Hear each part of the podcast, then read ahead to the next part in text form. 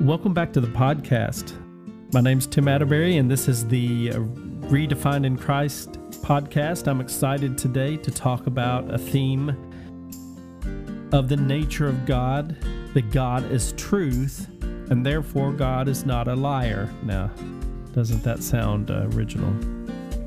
But when we get into this lesson, I think you're going to really enjoy some of the points I make about why we need to believe that God is truth and how it helps explain the gospel. Several years back, I was,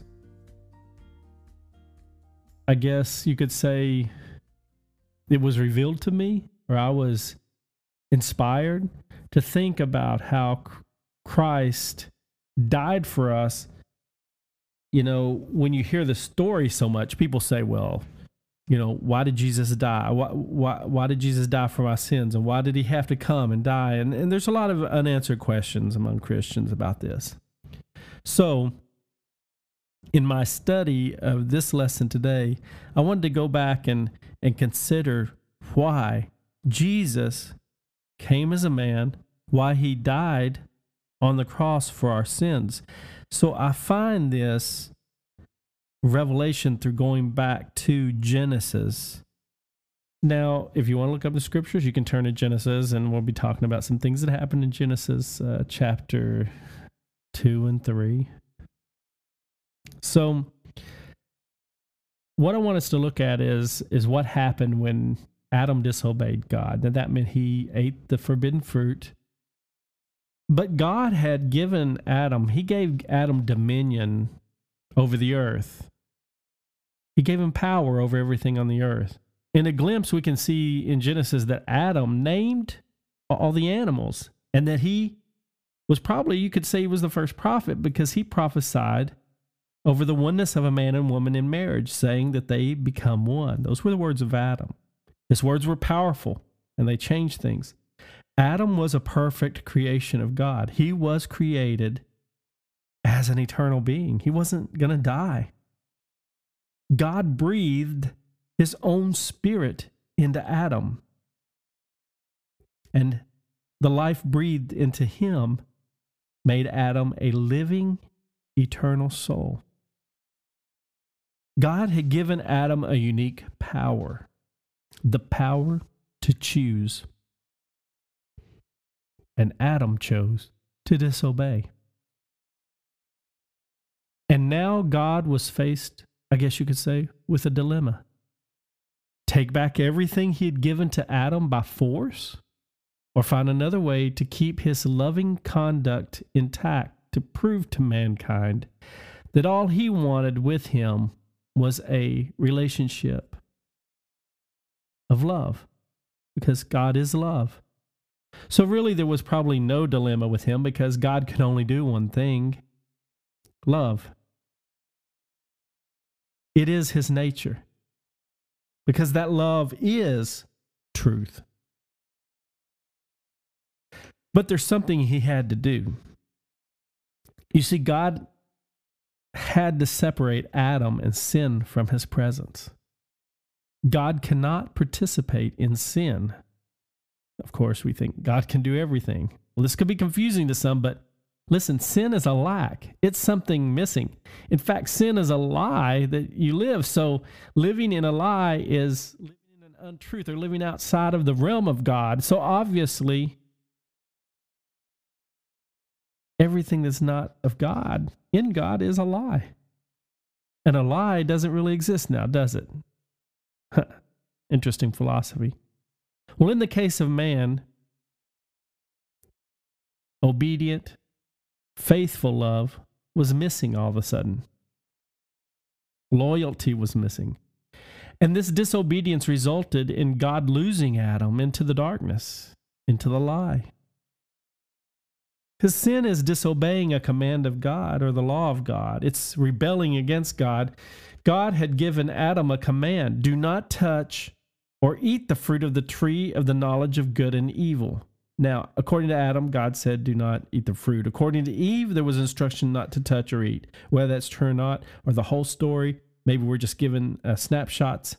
of it and between the two, it's the whole story, or Eve could have been lying. I don't know. But they're not supposed to touch or for sure not to eat of the fruit, fruit of the tree of the knowledge of good and evil. However, Adam disobeyed, resulting in a transgression of God's law, which resulted in what is called sin or disobedience of a command of God.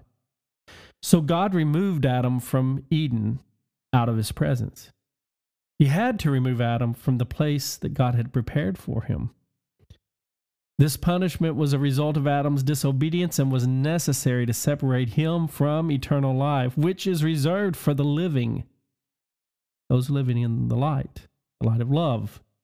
Of course, as previously stated in another podcast, everyone died in Adam because of this. His transgression was our transgression, and we were all plunged into this horrible reality of death. Adam didn't just represent us, we were all in him in some spiritual way that changed the world for all of us, all of the human race. The whole human race died in Adam. Then Jesus came. God also guarded the tree of life in the garden from being found by any human again until Christ, because he is our tree of life. We cannot live eternally without God making a way. Adam's failure to be obedient placed all of us, every one of us, under this horrendous power of death in Romans, it tells us that death ruled from Adam. And if you look at the whole thing to, to present, and the Bible says in Romans that from Adam until Moses, sin wasn't held accountable to them, but with the law, the ability to disobey, it empowered sin, and sin ruled from Moses until Christ. In Romans 5, verse 13, it says, In fact, sin was in the world before the law, but sin is not charged to a person's account when there is no law. Nevertheless, death reigned from Adam to Moses even over those who did not sin in the likeness of Adam's transgression. He is the prototype of the coming one. So the tree of life was a spiritual tree that would give eternal life. And just so you know, Jesus was that tree of life for us. He came as the Son of God, Son of Man, to the earth. He was the embodiment of everything that tree represented. He is, for all purposes, the tree of life. He was the last Adam. That means we all died in him just like we all died in the first Adam. Some of us, though, died with Christ. And that's a, a huge spiritual teaching that I might have to share sometime on the podcast. But can you imagine nothing could be more angering than that your own child taking everything you gave him or her and giving it to someone else in rebellion? What would you do? Would you punish them? Show them you still love them? Place boundaries on them? Well, that's kind of what it sounds like God did. All of us. Romans 11:32 says for God has imprisoned all in disobedience so that he may have mercy on all. Wow. He chose this way through Adam to help us all one day understand grace and what it was to be free from sin. The problem here was worse than I have really shared overall because remember, my topic is God is not a liar. So, where does that come in? Well, you see, Adam had not just disobeyed God, he decided to let another creature manage the affairs of the earth. Satan was an angel that believed he was better than God and was cast out of heaven and cast down from a high spiritual place into lower dimensions, which would also include the natural place called earth.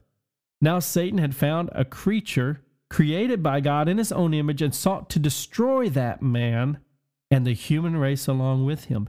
His influence over the things on the earth released death, disease, sin, and sickness. Death began to rule on the earth, damaging the entire universe, which has been dying ever since. There's only one escape Jesus Christ. Death is a curse we all live under in one way or another. For some of us, the born again believers, death has no control over our physical body and we will just sleep. We have been raised from the dead and our spiritual eyes have been opened to see it. We have a spiritual enlightenment that has changed us through the Holy Spirit. Our bodies will be transformed and glorified. For the unbeliever and the rest of the fallen realm, things still changed because of what happened on the cross.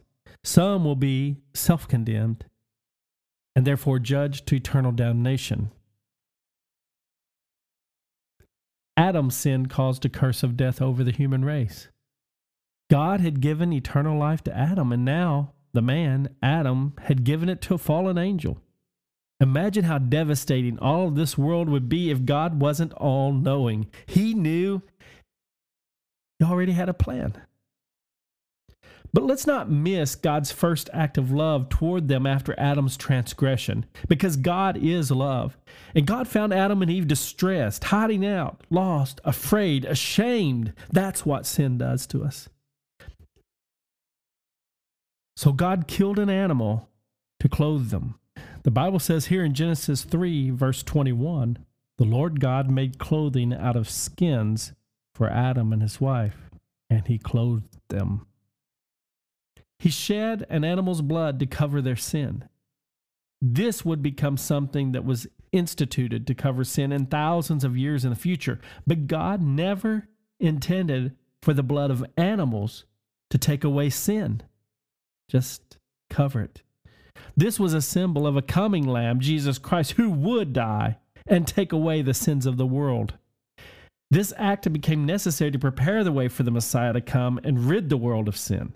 Another man had to come, another Adam. But this last Adam's name was Jesus. Why? Because God is not a liar. Let me explain. Remember? man took on a sinful nature under the rulership of Satan, and the human race was imprisoned in disobedience. Because of Adam's disobedience, humankind was held under the power of death. Because of his disobedience, sin and death ruled the world.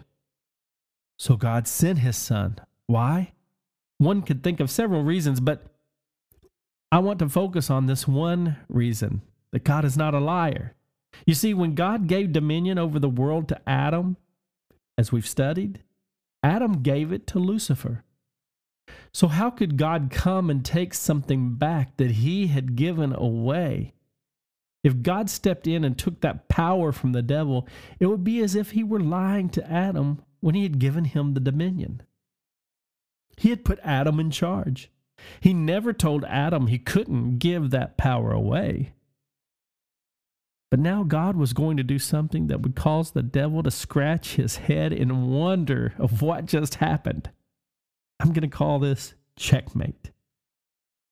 God came as a man who was not born under the curse of Adam. He was born of God to a virgin God therefore had the right, as a sin free man called Jesus, an obedient servant with all the rights that a man ever had, the rights of Adam, take back what rightfully belonged to the human race freedom from sin and death. And that is exactly what Jesus did. He reset the world for all time.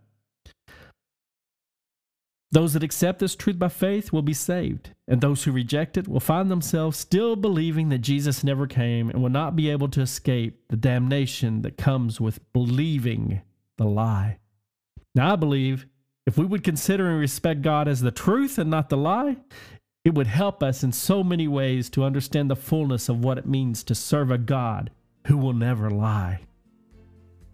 He sent his Son to prove he is our only true and living God and the truth of God can only be found through Jesus Christ.